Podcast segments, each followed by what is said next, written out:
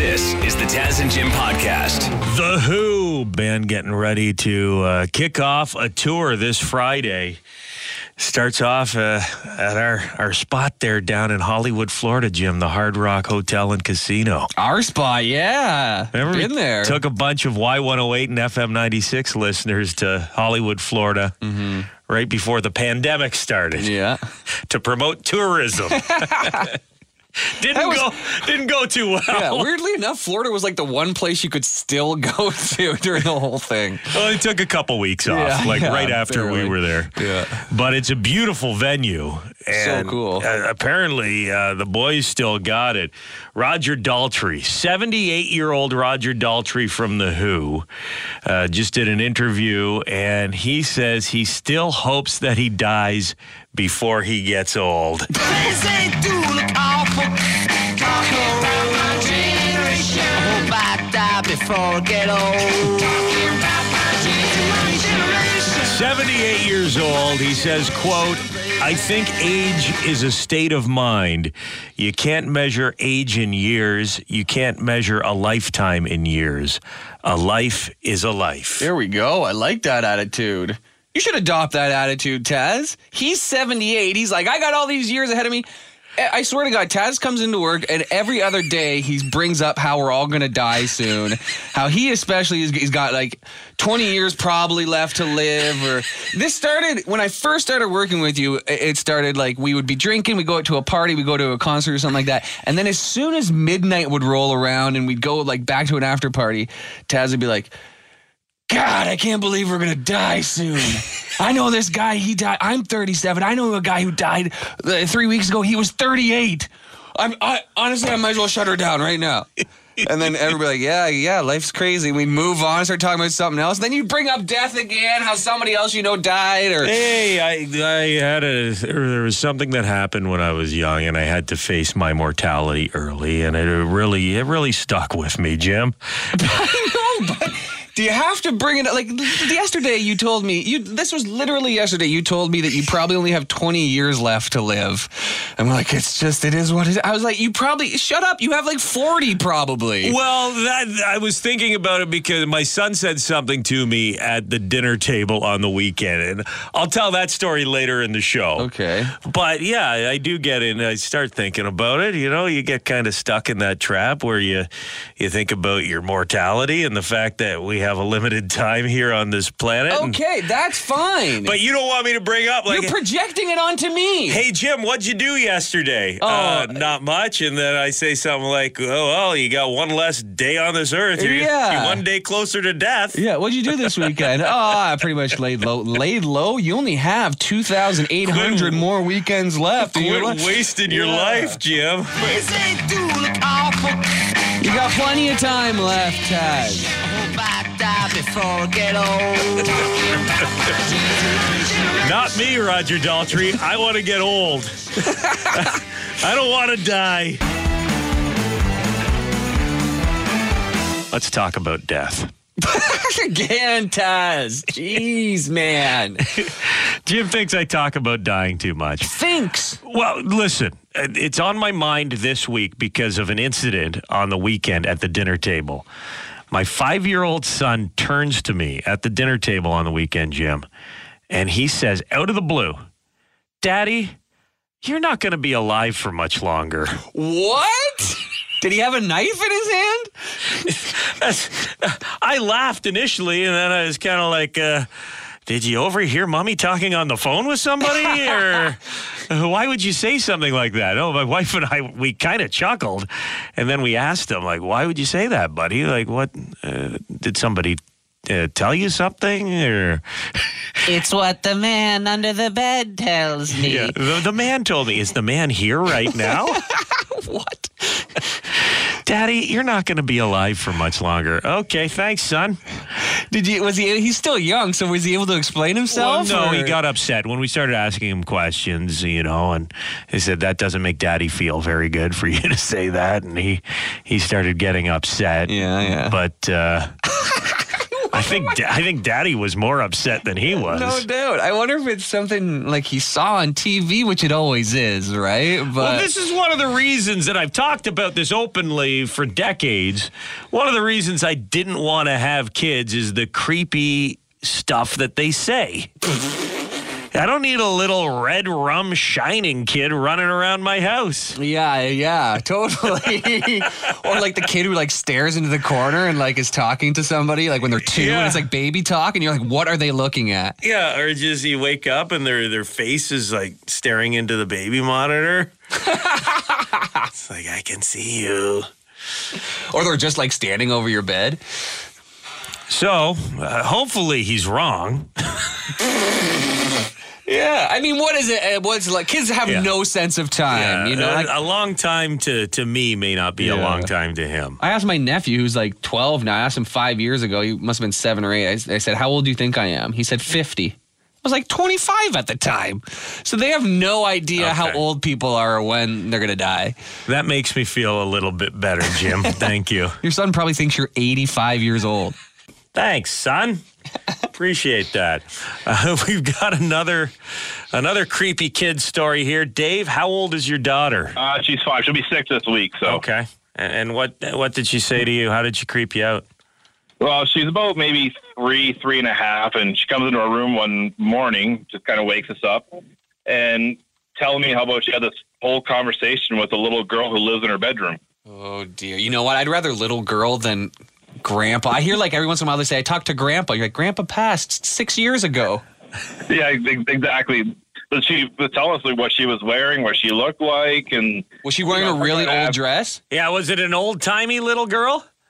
no, just uh, she had a little red dress on, and she had brown hair, and she had a teddy bear, and they were they were talking about their stuffies, and it was just kind of creepy how you know she was three years old coming in and just describing it in detail. So my wife's like, "Well, don't ask questions about it." I'm like, "Well, I want to. I want to see what's going on," but luckily that was the only time she ever really said anything about it. So Uh, thanks, Dave. I hate that. I hate that stuff. Daddy's not here, Mrs. Torrance. oh, I hope my kid doesn't have The Shining.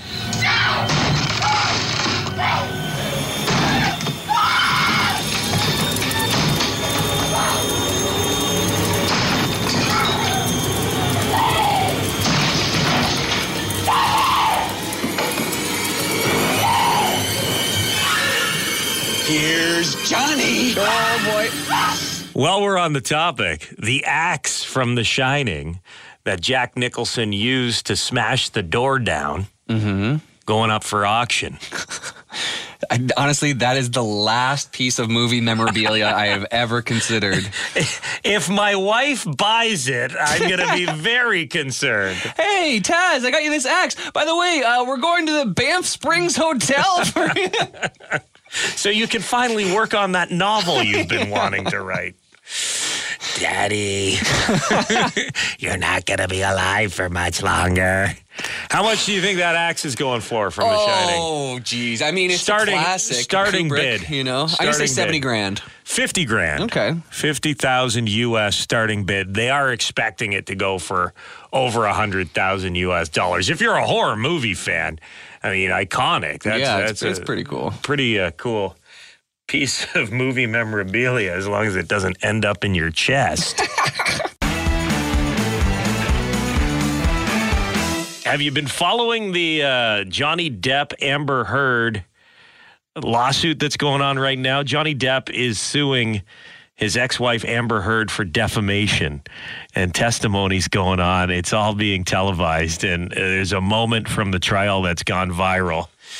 Uh, a witness talking about why Amber Heard didn't like being in Johnny Depp's home and why she felt uh, she felt uncomfortable being around Johnny Depp's uh, friends. What else did Miss Heard say about feeling insecure?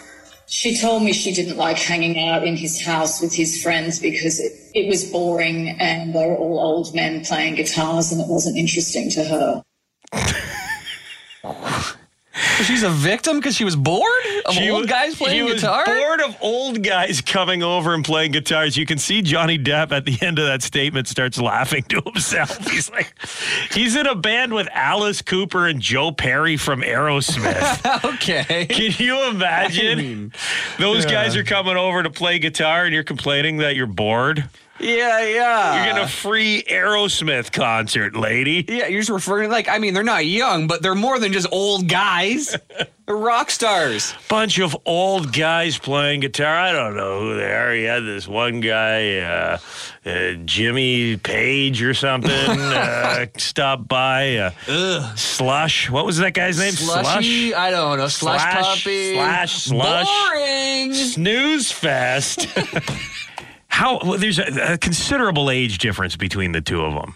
And maybe there's a put that on the list of reasons that you don't want to date someone too much younger than you are. Oh yeah. I mean, there's movies I haven't seen that you have, Taz, and, you, and we're only ten years d- apart, and you get I get unreasonably frustrated. upset. Yeah, Yeah. yeah, Like when I didn't watch the Golden Girls or know anything about the Golden Girls a few months ago, I was you were angry. visibly upset. Yeah. Mm-hmm. I, I, I, I had to make a concerted effort to unclench my fist. I, I know. a pencil snapped in your hand. You've never seen the Golden Girls? You're not a Blanche boy. What kind of loser are you? But for the sake of our relationship, you went home and you watched a couple I did, episodes. and I was pleasantly surprised. So maybe Amber should grab uh, Aerosmith CD. Maybe check out a live performance from Alice Cooper. uh huh. Yep. And that's why I love you.